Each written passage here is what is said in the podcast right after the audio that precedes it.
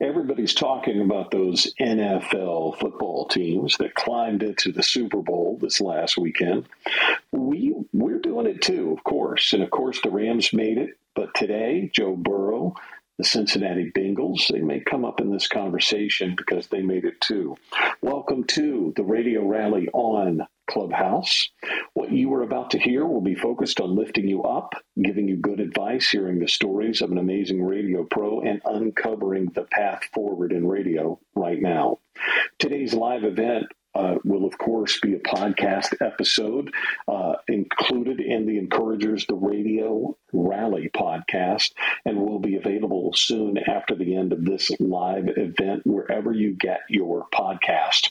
Our thanks to Joe Kelley for producing our podcast events and justjoeproductions.com for creating our audio footprint and distributing them. You can meet our guest on the Clubhouse on the Clubhouse app live or subscribe subscribe to the podcast so you don't miss a thing. And we're not just encouragers here on the Encouragers, we are serious encouragers. So we have two podcasts the Encouragers Innovation and Audio Podcast, which comes from our Wednesday night event, and the Encouragers the Radio Rally podcast, which comes from our Monday night event. Both are available right now on Apple, Audible, Spotify, and almost anywhere you get your podcast. So you got to be asking, what's happening now in this live event? Well, it's January 31st, 2022. Grover Collins, the PD of WUBE and WYGY in Cincinnati, is standing by. But before we get to him, uh, in this live event, I want to draw your attention to next Monday, February 7th. We will have Larry Gifford, who's the National Director of Talk Radio and President of the PD Adventures. And of course, that is in Vancouver, Canada, our first Canuck on the show. So uh, you can see our guest calendar all the way into April 2022 in our free blog section at rainmakerpathway.com. We have encouragement for on air there as well and promotions with our more than live and local guest series and even more encouragement for local radio sellers. We do this constantly with our Encouraging Sales Success series, as well as free resources for anyone in radio or audio today. We don't lock away anything on our website the way some consultants do, so go to rainmakerpathway.com anytime and see what you can get for free from our team. Please follow the people on the stage during this event and look around the room for people you might want to connect with while you're here tonight. We do encourage you in networking for your broadcast career. We think that's probably wise to do in 2022. My name is Loyd Ford, and I'm with Rainmaker Pathway Consulting Works. We help local broadcasters make more money by being an affordable programming partner who can fully develop the right position for your local radio brand or brands coach your morning show and other talents, design and execute station architecture, provide weekly music updates, and even produce your daily music logs. We provide excellent voice trackers when necessary sales and promotions ideas that move the needle, and a lot more. We're also confidential and market exclusive for radio. Reach out anytime, F-O-R-D at rainmakerpathway.com.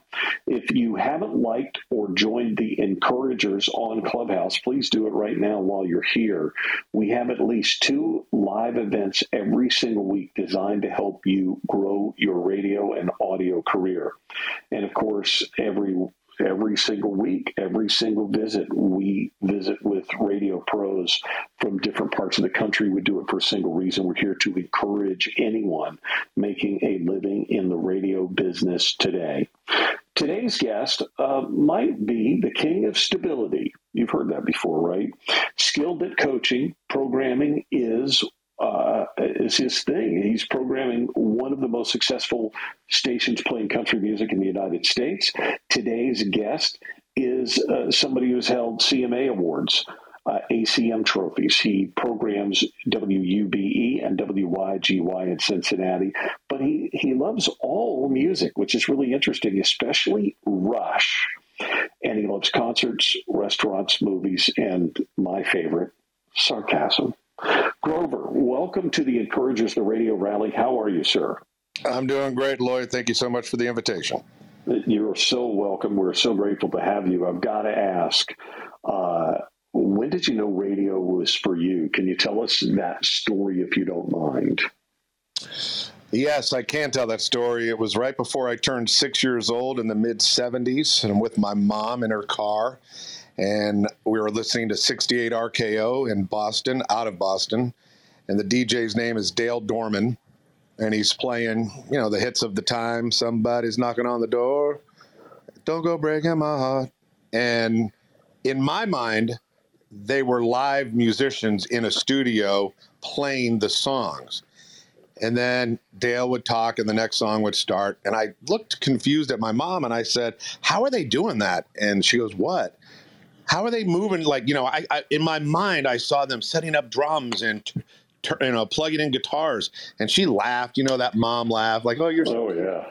And she said, "Honey, he's playing records." And I said, "What?" Because I already had a record player. I was already obsessed with music, and uh, that was it. That was the catalyst. That was the spark. And I have never looked back. Since then, my entire life has been obsessed with radio. I got to tell you, I love that you come on here and not only do you say, Yes, I can tell the story, you name the guy. You go, This guy right here, right? That's pretty great. Well, not only that, but I was, he has passed away now, but I was mm. able to meet him about 22 years ago. I don't know. There was a short lived award show called the Radio Music Awards in Vegas, and I was able to go. And he was doing afternoons on Kiss 108 in Boston at that time. And I just, you know, I was, I was uh, fangirling all the way. Yeah. Oh yeah, pretty great. But I got to meet him, and I got my picture taken with him. And his producer or program director, I'm not sure who it was. You know, I told him the whole story. You're the reason I'm in radio. You're literally the reason I'm in radio.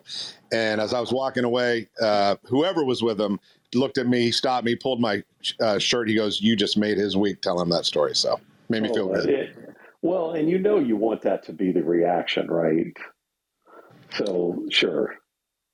So listen uh, what was your first job in radio? That's different. And where were you and what did you learn in that first job? Well, again, my obsession with radio never stopped. My bedroom was a radio station. My mom drove me to radio stations and just walked me in and said, This is my eight year old little boy Grover, and he is obsessed with radio. Do you mind if he sits and watches you and asks questions?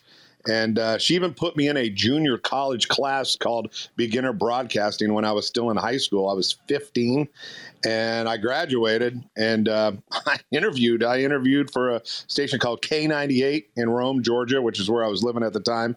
Didn't get the job, which I can understand. And so I just kind of like, well, no one's going to hire me. I'm only 15 years old. And um, the teacher that taught the class got a call from a program director named Randy Davis at WLAQ, little thousand watt AM station in Rome, and he was, you know, like we've all been in radio, stuck. He he didn't have anyone to cover a shift. And he said, Do you have anybody that was in your class that you would recommend? And the teacher goes, Well, I do. He's 15, but, you know, I think he's got something. So I went down and interviewed, and God love him. He gave me a shot at 15 years old to do overnights on his radio station, midnight to six, Saturday to Sunday morning, and until I got my driver's license, my mom would drop me off at 11:30 and pick me up at six in the morning. Boy, you owe a lot to your mom. Right? Oh, she knows. I, have I've given her all the credit, and my dad. But yeah, my mom's like, "This is your dream. Go do it." Okay, let's talk about them for a minute because you know we all got these parental units, and all of us crazy people that developed into the radio business. Uh, most of us, somewhere around 15 or so, you know, either parents supported it, they didn't support it. Clearly, your mom is waving the flag right away. Uh, what did your parents do for work? Well, this is an interesting story too. So my stepdad's got a PhD, and they're retired now, but he ended up being a vice president of a college. My mom has a master's degree in counseling. I sat them down in the spring of '87 looking at graduation coming up, and I I sat him at the kitchen table and I said, guys, I'm not going to college. You got to trust me.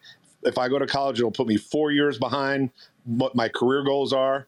And I had an English teacher in high school that said the world needs creative people, and I think you got to grow, follow follow your dream. So, and they and they they re- they relented at first, but uh, they they they got on board and they they just let me go do my thing. Now, what? Uh, so, God Almighty, that's uh that's bold to sit with your parents and say, "Look, you got to trust me, the kid. I know what I'm doing here." Yeah, well, I don't know if I necessarily knew what I was doing, but I had an extremely strong instinct that college was not going to be for me and it was going to delay my growth. And I just needed to be in a radio station. I just knew I had to be around it.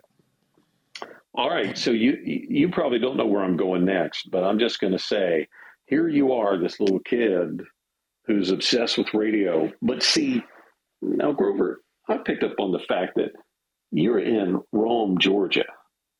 And we know that there's this little game coming up, and Cincinnati is playing the Rams, and the Rams quarterback is from where?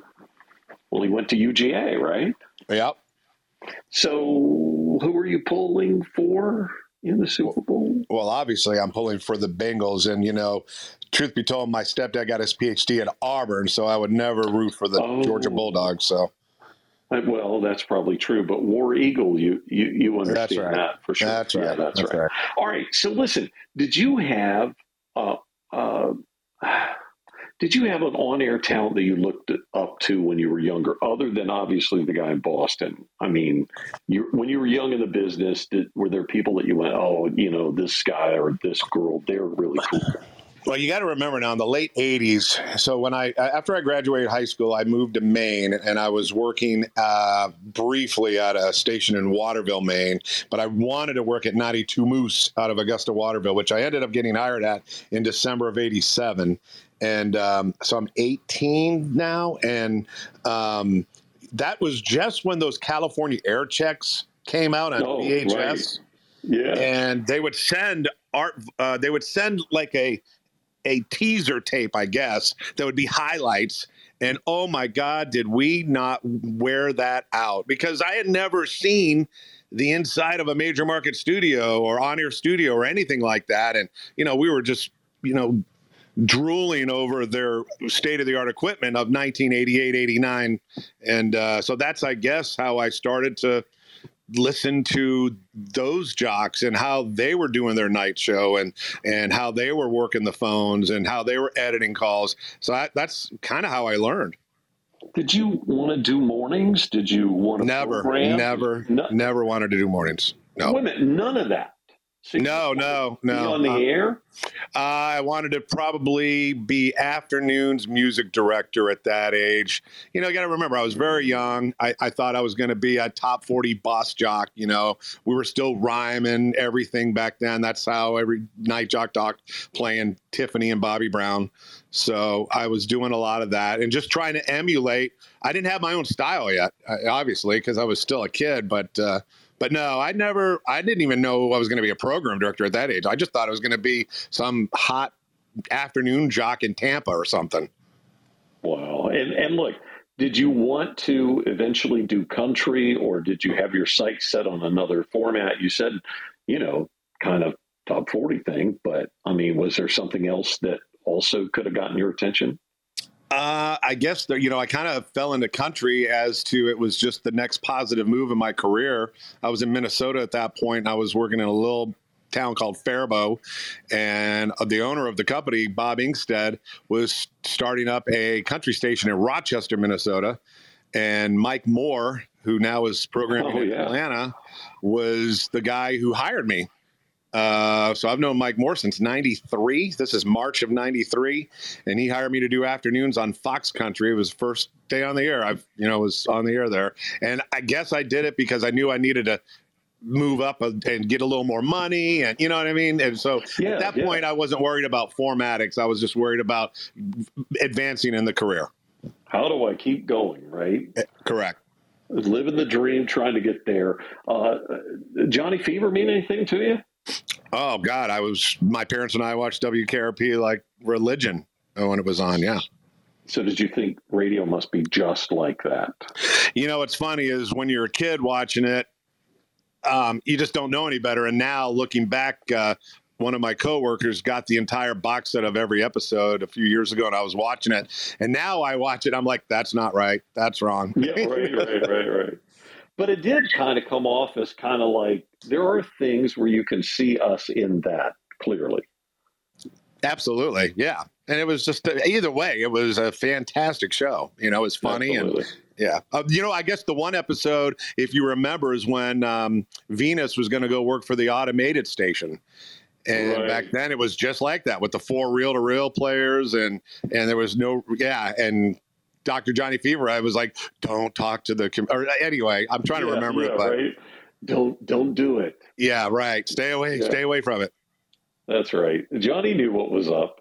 So listen, I've also learned as long as you bring up TV a little bit, I've also learned that you like movies. Is that how you kind of regenerate after a long day, or what? What do you do to blow off steam? I would say not necessarily movies, but movies, television. Uh, you know, we just burn through Ozark. You know, I found as oh, I'm getting yeah. older, though, I'm a lot pickier about what I'm going to invest my time into. Uh, so usually, if we're like 15, 20 minutes in and it's not hitting, we'll just abandon it. And I never would have done that in my 30s. It's funny how now your time is just different. Well, and it's a lesson for all of us. I mean, look look at how we're living. I mean, my God, we've got Netflix and Amazon and Disney Plus and all this. You don't like something, you just turn it off, go get something else because it's there, right? Absolutely. And this is exactly what's happening in our listeners' lives. They just turn you off and go somewhere else and get what they want. Do you have this kind of conversation with your people all the time? I'm sure you do. Oh, absolutely. I mean, that's just part of the world we live in now. And, you know, one of the analogies that I can't take credit for, but it was a consultant that was sort of teaching all of us in Cincinnati about setting up breaks. And it was, you know, if someone sends you a YouTube link, what's the first thing you do? And we all collectively said, we look at the length. Exactly. You know, if it's like a five and a half minute clip, you're probably like, well, I might, I don't have time to watch that. But if it's 98 seconds, there's, you know, so he's basically was like, think about that next time you do your break. Wow, no doubt. So I got to ask, um, what caused you to program? What was there a moment? the first- no, because no. Look, I, I am unapologetic to say that this happened to me naturally. I mean, I never thought about programming a radio station, and two things aligned that made it clear as a bell to me. You know, was it like that for you? Well, the full full story is is I was 24 and I'm at Fox Country in Rochester, Minnesota, doing afternoons, and um, we all have these stories. But the program director got drunk at his club gig, and uh, yeah, and pissed off the client and made a scene. And I was pulled into the GM's office the next day, and I'm trying to remember exactly what he said to me, but it was something to the effect of, uh, "We had to let you know who go, uh, and no one else on the staff has been in radio as long as you. And I'm 24. Do you want to be the program director? And that was it. And I said yes. I knew not to say no. I and uh, I just sort of just kind of took to it. I kind of you know it didn't it wasn't it wasn't something that uh, ever scared me but i at that point never was thinking about or trying to become a program director. It just fell in my lap. The wisdom of radio. I knew not to say no. Listen grover do you have uh, mentors in our business or do you mentor others outside of your coworkers and employees? Um, not specifically mentoring other people other outside of like part-timers or some of the newer uh, employees yes. that are new to radio uh, i have long french long-term friendships in radio uh, like justin okay. case kfdi wichita he was the guy who first te- taught me uh, music scheduling and, and just just tried to teach me how to do it when I was 19. He was my program director at 92 Moose in Maine, and I just bug the hell out of him until he was, you know, he finally said, "All right, all right, all right, I'll, we'll go to lunch now." So I, will never not give him credit for that. And then uh, he's a good person to have as that kind of in that kind of situation too. Yep. And so we talk, you know, we talk shop obviously about once a month. And then, like I said, the other guy I've never not stayed in touch with was Mike Moore. Uh, he, like I right. said, got me started in 93 and he helped me move up my career. And and uh, never burn a bridge, man. All those old cliches that we're taught from our grandparents, boy, they're true, man.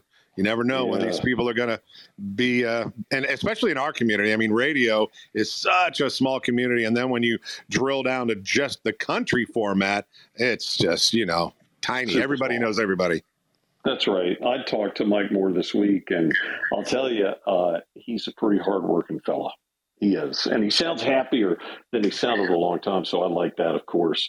Listen, in, in your opinion, what is great coaching of on-air talent today? I can only tell you, Loyd, what my theory is, and and when I start with someone who, and I've been doing this a while, when I start with someone that's new to radio, um, I, you know, you you just look at the biggest things first. So if I have a part timer I'm air checking that's new, I just start with the biggest things first because I have worked for program directors that have left me two page typed critiques for a mm. one five hour shift that I do three times a week in a market. You know what I mean? It's like, oh right. my God, I can't, I can't wrap my mind or remember all of that for the next show that I'm, so i have learned by that is just just do one or two things at the beginning and get them to master that or get better at that and then once they've got that then you just move on to the next thing and the next you want them to do and then it gets and then and then i make them feel good i think because i'm saying you see how we're getting granular now you see how the things that i'm asking you to do or change are much more minutia and and not this big, you know, like we're just starting to chip away these huge chunks off of you. And that seems to that's my plan because that's uh, how I learned by not being taught that way. So I was like, how would you want to be taught, Grover? How would you want to be coached? And it seems to be working because I've been doing it that way for a while. Mm, I, I, like some of the things I hear. Uh, if you were here in the very beginning before we started, I just have said that I have come in contact with a number of people that talk about Grover's coaching, and they always say so much positive.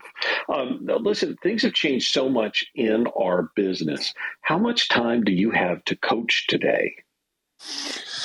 You have to make the time. So, um, you know, again, I because of technology, you know, the part timers they can uh, just email me MP3 like three or four breaks. I don't need that many, and I don't want them to send me that many because right. usually I can tell ding ding ding, you know. So I'll do it, and then I'll usually uh, will email back and forth unless there is something that uh, I, I, just know I can verbalize and get through to them better. But sometimes it's a lot of just normal maintenance where it's like, okay, be careful of this, or I notice you're you're doing this the same way every time. Let's try to find other ways to say the same thing. Stuff like that I can do in an email. But if it's a bigger issue, and not I don't mean issue like super bad or negative, just that it would just be a lot easier for me to talk to them. Then I call them. Wait, you you have a relationship with these people where they're dropping breadcrumbs and email to you? They're just like, "Hey, would you look at this?" And they send. No, no, uh, I ask them. No, no. Well, oh, okay, okay, good. Yeah, because otherwise I would be like, Grover's like a saint. People just throwing stuff at him. That's great. no, no. It's, some people do. I, I, tell them it's like you, you. If you want me to listen, you send me breaks there. Some people don't need to be air checked every single week. You can do it every right. two, three weeks. That's right. Just like a spot check. So, so listen. Some programmers don't appreciate being in the air. Of course, uh, it's much more common now for programmers to be on the air. Do you still enjoy being on the air today? I do. Uh, when I was first made program director of B105, it was 2009, and I was an off-air PD for a while. Um, and I like that too. It's not that I didn't like it, but then when I was I got back on the air, um, I noticed that I was much more in tune to smaller details that I was not aware of being off the air. And it could be something very, very small, like the way a liner card was written. I didn't like the way it flowed, and I would ask the promotion director to rewrite it this way.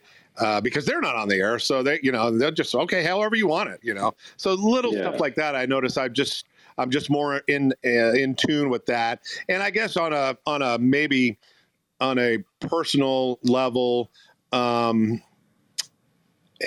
you know, I'm in I'm in the trenches. I am on the air, so you know, not that they would, but no one can say Grover doesn't know he's not on the air anymore. He can't relate. So now I feel like, well, yeah, I am on the air every day, and and I can relate, and I and I understand why. You know, if I'm in a meeting with sales, I can be like, I can be a lot quicker to be like, that won't work, or well, we can do that, but let's change it and let's talk about doing it maybe this way because it'll just be better on the air. I think that is something that I'm much better at because I am on the air again. Well, don't you feel like when you're on the air as a programmer, I, have always heard this and I kind of believe it too. And I, like you, I really enjoy that being on the air process. Don't you feel like you're kind of living the radio station on the air? Yeah, well, and that's the first reason I wanted to be in radio is I wanted to be on the radio. So, right. you know, never lose. It wasn't answering 80 emails a day. I can promise you that. And they didn't even exist back then, but, you know, if you'd have known that, do you think you still would have done it? probably, probably. I, I, hey, listen, I, I, can't do anything else, Loyd. There's nothing else I can do. Right, right, right, right. We're we're in it, baby. That's it. All right. So listen, you got to tell us about the build up in your career, and tell us uh, about you and how you first came to B105. So, kind of like walk us through the how you got here, and then actually coming in contact with B105 and boom, there you are. How did it all happen?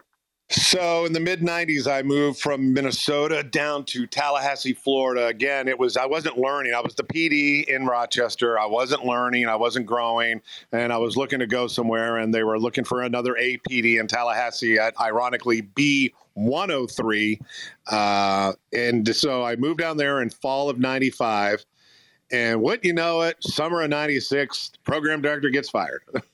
wow. And uh, the general manager asks if I want to be the program director. So, yep, I'm the program. This is my second programming job, uh, full time, not APD. And um, everything worked out well. As a matter of fact, in the spring of '97, you know, I, we only got ratings twice a year down there. I'm pretty sure twice a year in Tallahassee. Uh, I I was able to, with my staff, beat the long time big country station Tallahassee WTNT, beat them in the ratings. And I think I think that's pretty much what got me on the radar in bigger markets. Who's this guy who just beat TNT in Tallahassee? They've never been beaten, and right. he did it in a year. And uh, and so I got on the radar of Tim Closson, who was the program director of B105 back in '97, and uh, he reached out and I was so nervous. I was so excited, nervous. You know, back that point, we were market 25. We were like the smallest major market in America. Right. Now I think we're 33, and uh, flew up, and there I am. Here I am. All these years later, I haven't left. It's kind of a big deal. Listen, what do you enjoy most about programming? Because it's not like that first thing when you first got in and you went, "I want to be a personality." It's it's a little bit more orchestrating. Well, the way my brain works is I love consistency. I love patterns. I love research. I love, uh, I you know, deciding whether or not a Lee Brice song should be a like gold or not be played at all excites me still. I don't know why, but I guess it's a good thing it does because that's what I get paid to do, and I think I'm pretty good at it. So I I just love the challenge of that and working with. Uh, you know, imaging, working with the jocks, working with say, I just like it all. I mean, like I said, I, this is all I know how to do. So um, it's still fun. I never wake up and go, damn it, I got to go to a radio station today. Right. Uh, well, listen, is data a thing for you too? I mean, you you mentioned research, of course. What about? Oh, the, about yeah. Now it's not. The more research, the better. I mean, it's all tools in the tool bag. Uh, you know, you can't rely on. I don't think you should program with just one. You should get your hands or see as much as you can. And um, and fortunately, I work for a company that strongly agrees with that. I Hubbard has been very very kind to their stations and making sure that we have the tools we need to be successful. Well, you are very fortunate, and a lot of us uh, look at them with admiration for the different things that they have done and are doing. Your new studios might be something that makes people jealous, right? Boy, I'll tell you, you know, when I think of some of the places I've worked, no windows, handy down equipment, uh, you know, cart decks that were in mono. They didn't care that they weren't in stereo. Um, just you can imagine. We've all been there. We've all worked at those stations. And for us now to literally work in what the guys who work for Radio DNA who built our studios tell us, you have the best facility in America right now. That's just it's just wonderful. Very fortunate. It, there's a day that goes by that I, I don't know that or I'm not aware, and none of us at the station are all very keenly aware of how fortunate we are to have the studios we have now. Mm, very, very good. Listen, I got to bring up something negative. You know, you can't have one of these interviews without being all positive, right? Even though we're the encouragers, I want to know how did you manage, especially the beginning of COVID, and what have you learned in, about, I guess, your staff, about radio, about uh, how to manage this over the last two years, and especially now that everybody's kind of fatigued and. Ugh. Uh, at the beginning, I would say we all no one handed out playbooks as here's how you deal with COVID in 2020. So we were all figuring out as we went along. Uh, our engineering team at the very beginning, I mean, within a matter of a week, they put together these broadcast kits that were going to allow us, if uh, it really got bad, for us all to program uh, work from home, uh, and a lot of us did. I didn't. I went into the station. I never didn't go in, uh, but that's more me and my DNA. I just have to be there. Um, so that was the first thing that was wonderful that we were able to i mean anything we needed we got and we had these broadcast kits and that was wonderful uh, then after that you know listen, when we were all on lockdown and no one was at the station or uh, other than like the, the core of the staff, it was it's worse now. I mean i have just dealt in the last month with uh, so many people not only on b105 but down the hallway at our top 40 q102 out out uh, you know full afternoon shows or half of 14 morning shows out with covid. I got an overnight guy that's still out now. My morning guy big dave just came back today it's nuts. And, uh, you, you, know, the show must go on, as cliche again as that sounds. You just find a way, you figure it out, and you do it, and you make it work. Uh, yeah, I would say so. And, you know, look, it, we all know that revenue has played a big role in COVID. How much can programmers, in your opinion, uh, impact revenue for broadcast brands? How involved are you in sales? I would say I'm pretty involved. I am. I would like to consider myself a sales-friendly programmer. Mm-hmm. Uh, but not to the point where it would ever be detrimental to the programming side of it. But at the end right. of the day, we're here to make money, and I want them to make money. And trust me, after the last two years, we all want to make money. Right. We're doing the best we can. But I also am protective, and so is my operations manager, Patty Marshall, who is I've known obviously since I moved here in '97. Who's a not only a dear friend but a very very smart and very protective operations manager of her product. Um, we and again, I've been doing this a while at the same station as my 13th year as program director of B105. You just know I've known my GSM since 97 so we we have i would like to think is much more than just a working relationship. We're personal friends. She knows my style. I know what she wants. And we negotiate and we figure it out. How does your on-air staff do with digital podcasting outreach? Because i know y'all are into some things over there. Uh, is your staff all are they all really willing and are you really willing to dig in and be a big part the big podcast it would be just the morning show right now. It's some you know repurposed bits and then they add additional things. You know we're still trying to figure that out now too. Um, i think um, you know we got a long way to go with that. It's still a new medium uh, in that sense and i don't know if uh, the country audience is as willing to get into podcast. I always feel like the country audience just a little bit behind some of the other formats, even down the hall. You know, Jeff and Jen on Q102's podcast gets uh, gets a lot more play, but we'll get there. We'll figure it out. We're you know we're trying to find. Listen, I'm throwing so much more stuff on on talent now, and, and I, you know we don't have a mm-hmm. choice. You know we got no, Instagram, right. we got Facebook, we got YouTube. Uh, Big Dave's got a TikTok channel now, so we're and they all want to be fed all the time. They you got to keep feeding them. So We're figuring it out. Oh, and by the way, I also need you to show prep and have a kick-ass morning show five days a week on top of yeah. all that. Yeah, can you please and and have it be innovative and imaginative and and captivating and compelling, right? Yeah. no big yep. no big deal. No big deal. just you know, just those things.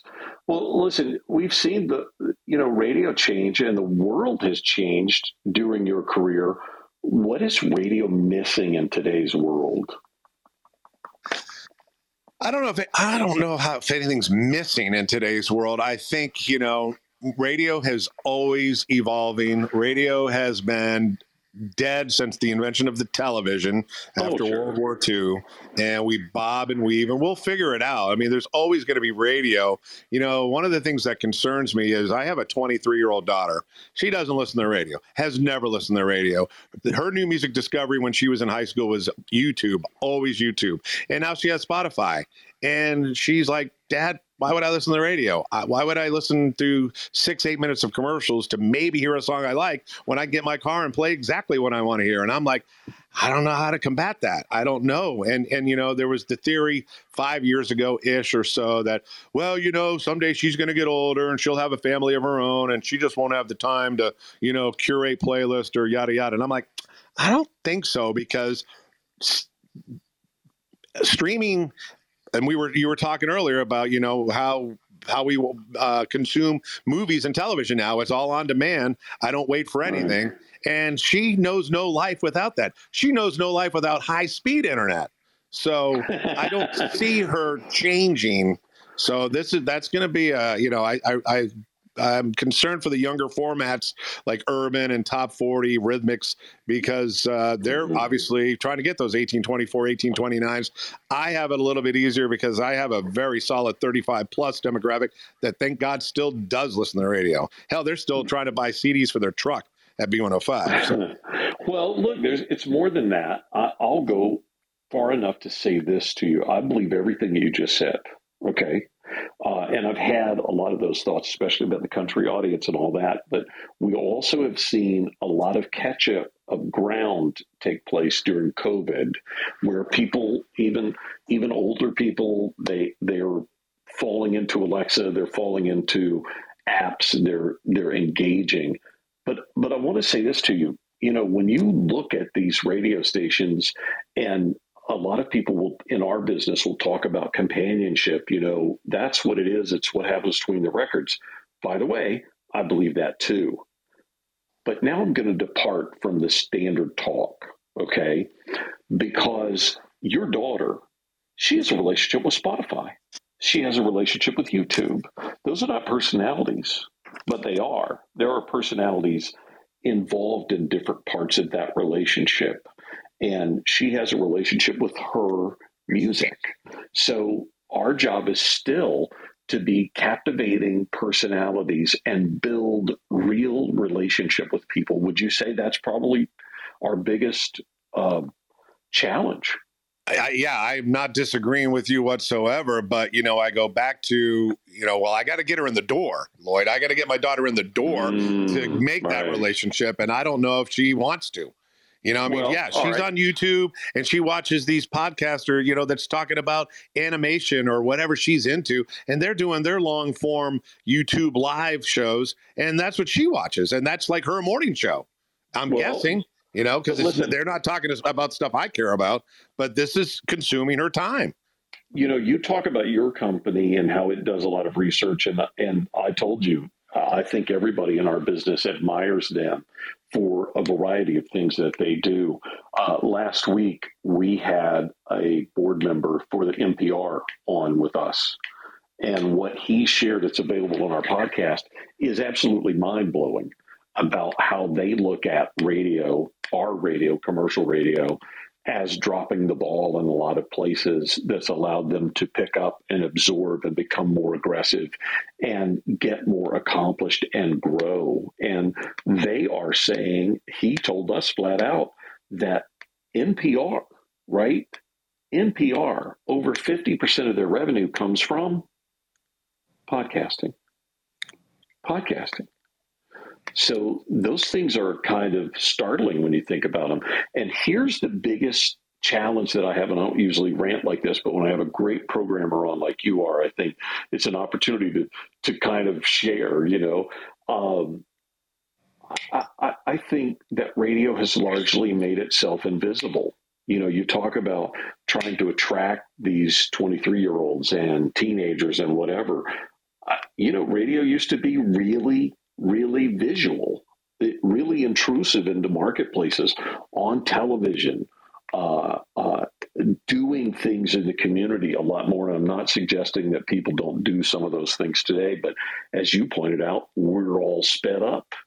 You know, we're sped up. We're trying to do all these different things. There are new opportunities for us in social media platforms and in podcasting and things like that, but it's not for everybody, right?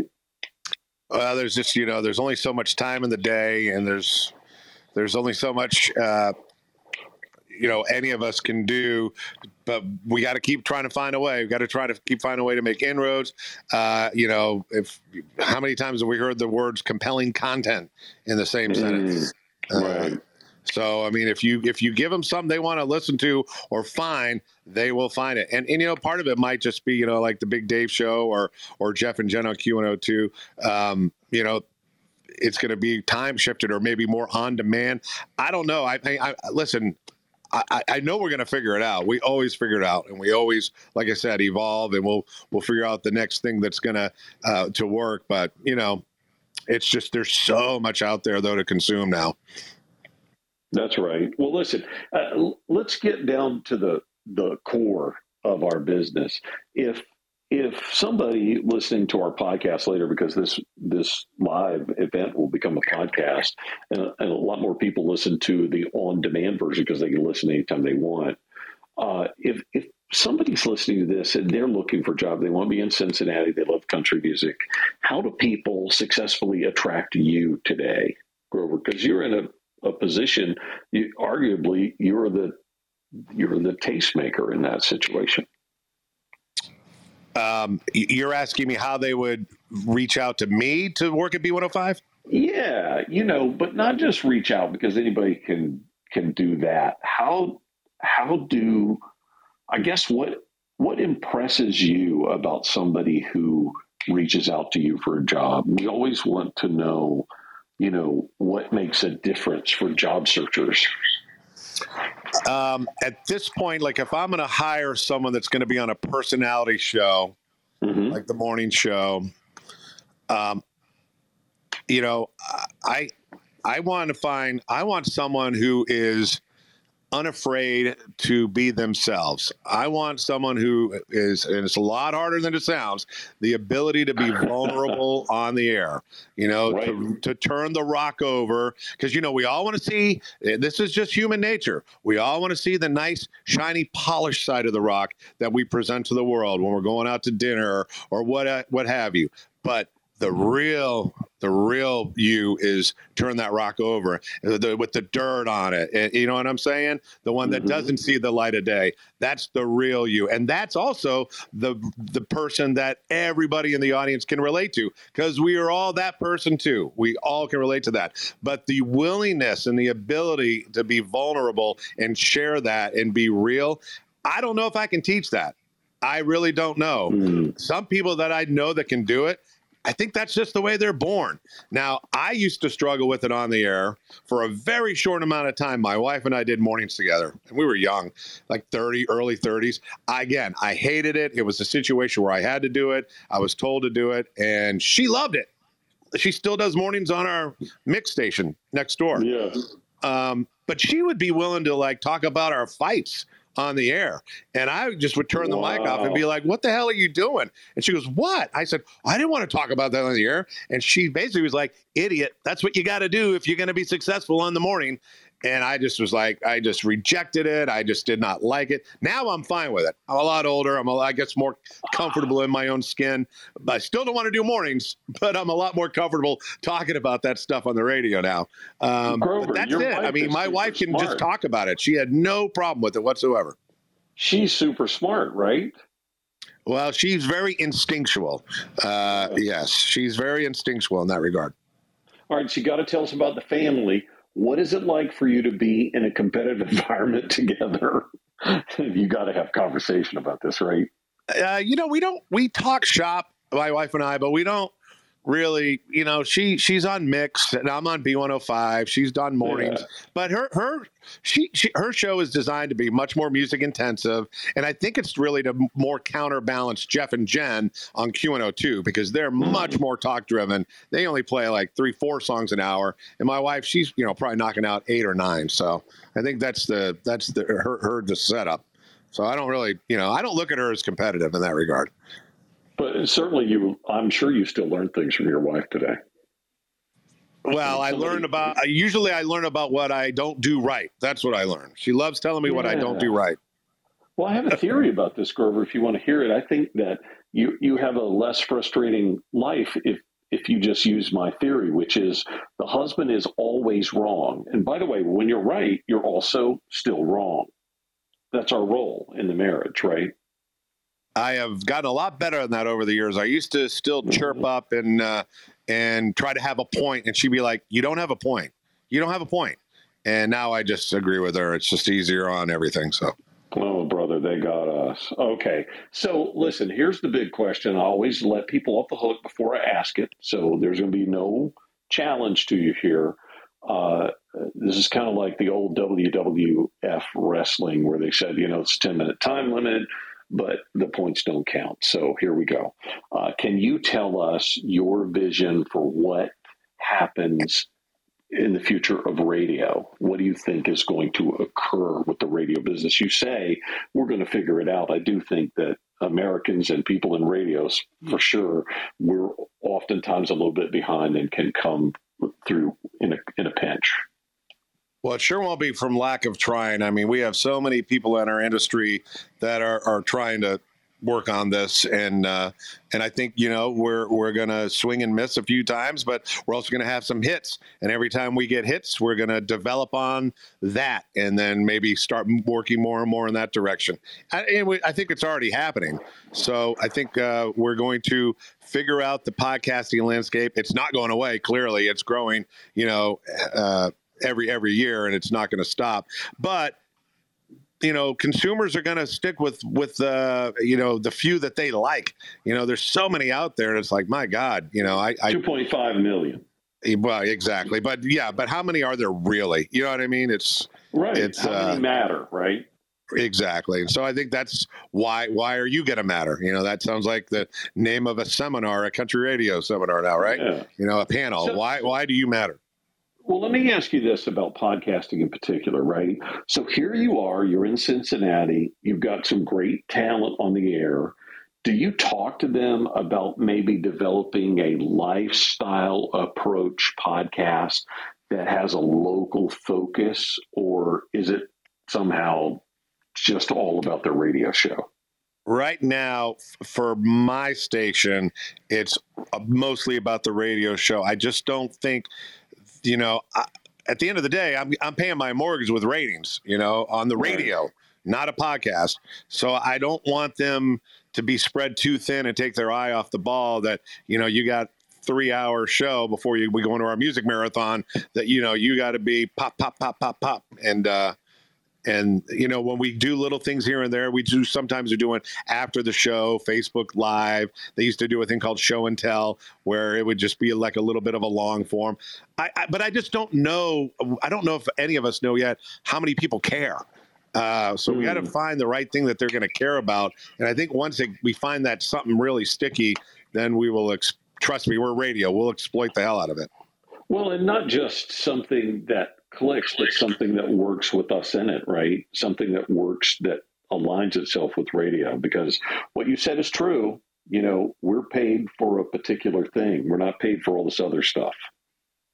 Right, and and and that is a concern for me too. You know, I'm like as we were talking earlier about, you know, they got to worry about Instagram posts and Facebook posts, and you know, Big Dave's now doing his TikTok and trying to find something on that, and it's like, I don't want them spread too thin where, you know, they start thinking more about the social digital side than they do the on air side, which, by the way, are still tens and thousands of more people you're affecting with every time you turn on the mic in Morning Drive on B105 than you are with a Facebook post.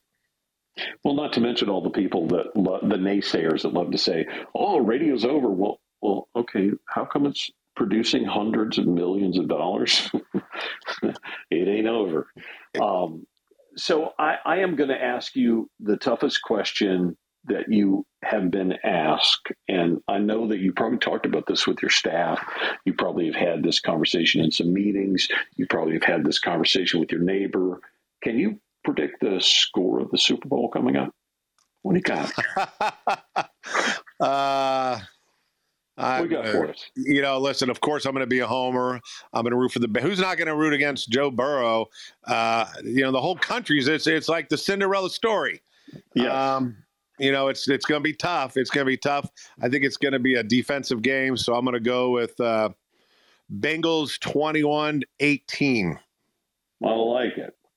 I like it. Uh, by the way, I'm an LSU fan, so you know that I've been hanging out with the Joe Burrow story for a long time. Listen, Grover, I, I want to thank you for being a guest on the Encouragers, the radio rally. Um, if it's okay with you, I'd like to ask you to hang out for a few moments in case somebody in our audience might have a question or two for you. Would that be okay? Sure thing. All right. We are going to open up the room here in just a minute in case you have questions for our guest right now. All you need to do is just push the little button that has the hand over the notepad at the bottom of your app.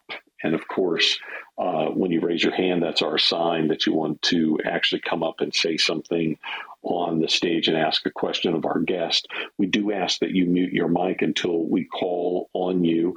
Of course, I will say this: you you know we have a couple of different ways you can do this. A lot of people don't like to come right out and come up and ask the question, so you can send me an IM through the the uh, clubhouse uh, uh, message, you can just send that to me privately, and I'll try to get that answered for you as well.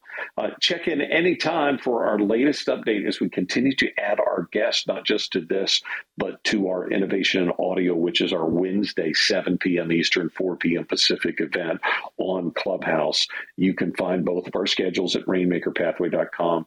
That's also where you get free and fresh resources to encourage you or anyone in the radio business. We care about the people in our business and what's happening in your life. That's why we created this little special thing that is all about encouragement. Look for our free blog section to get the hookup for you, and please share it with your friends. Also, don't forget Wednesdays on Clubhouse Live is our innovation in audio, our Wednesday event uh, is where we deal with real world innovation and undeniable innovators. We are trying to encourage innovation. We bring people to that live event that you may never meet otherwise to talk about how to create environments that encourage innovation, mostly outside of the radio industry. It's our way to give you a different perspective about change, creativity itself, and of course, innovation. This Wednesday, yep, just two days away, our live innovation and audio will feature Rupal Patel, who is the CEO of VocaliD in Belmont, Massachusetts. Now, now, Dr. Patel has a great story, and what she is doing will potentially help millions and millions and millions of people with vocal design and you'll have to tune in this Wednesday, 7 p.m. Eastern, 4 p.m. Pacific, to see what's up with that. I do have some questions from our IM. The first one uh, for you, Grover, is uh, what is your favorite kind of music personally?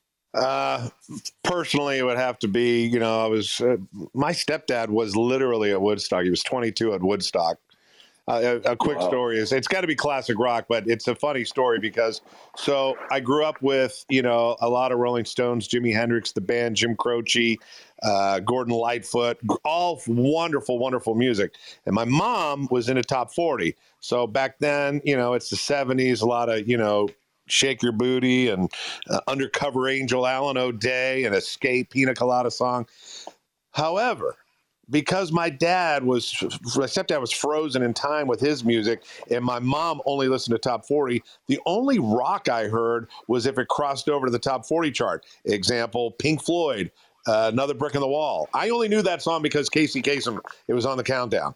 So I went to my buddy's house in seventh grade, and he was he had an older brother, and he had three eight tracks that changed my life, and they were Cheap Trick at Budokan, ACDC Back in Black, this is 1981, and Rush Moving Pictures. And my God, when I heard Rush, I never, ever heard. I, what is this? How is this happening? Are they going to sing? What's his, or, you know, on YYZ? Is, so anyway, that was it. So I guess, you know, uh, classic rock, probably. That's what I grew up on.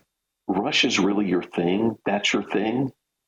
Oh, yeah. Oh, yeah. I've seen him 24 times in my life, at least. Yeah. 24 times? Probably, yeah. Oh, yeah. I first saw him, uh, Grace Under Pressure tour at the Omni in Atlanta. I was going to go to the Signals tour. My mom said I was too young. She didn't feel comfortable. So I said, Argh! but uh, yeah.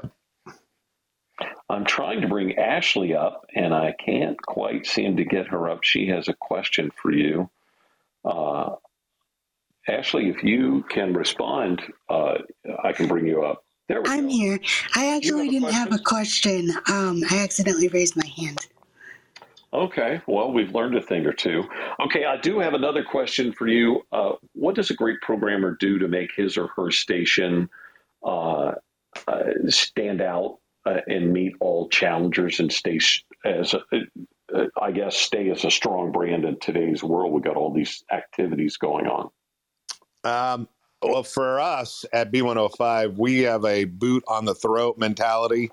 Uh, we look nice. at B105 as a castle that we that must be protected at all costs. And if there is ever an inkling of any inroads anywhere, we snuff it out immediately, and we hopefully demoralize them and make them think about ever doing it again. So you are both offensive and defensive then. I, I am a I am a protector of the castle. Uh, yes, yeah, always on guard, always aware, you, always aware.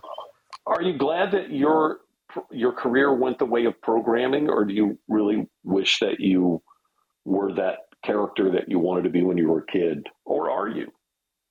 I think I'm probably both. But listen, you know, when I was staring 40 years old, I'm in the swimming pool of my parents' Fourth of July weekend with my wife, who obviously is in radio, and she. Mm-hmm. This is 2009, and she looks at me in the pool. I'm sipping on a rum and coke, and she goes, "What are you going to do?" And I knew what she meant, and I said, "What do you mean?" She goes, "Well, you can't play boom boom pow every 90 minutes the rest of your life."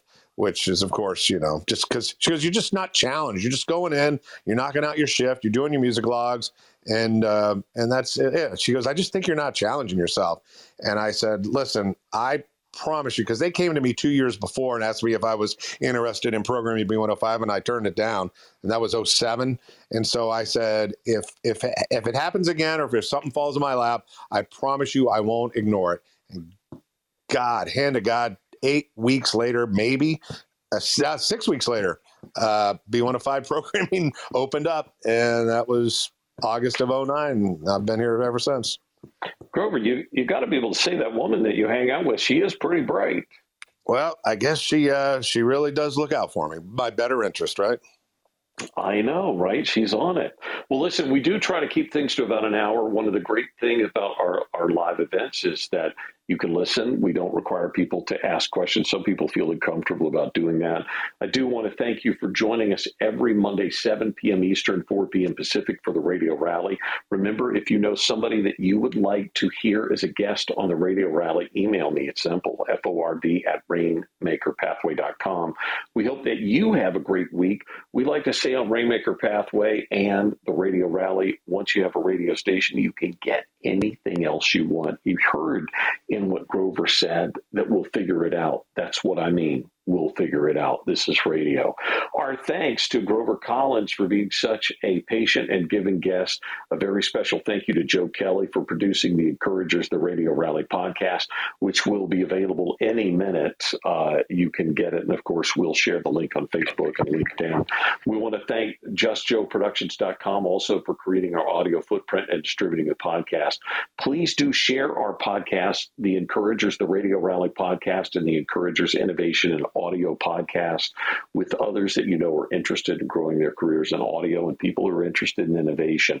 Both podcasts are available right now on Apple, Audible, Spotify, and wherever you get your podcast. Please remember this if you don't remember anything else, be kinder than you have to be. Thank you for being a part of the radio rally and the encouragers, and good night.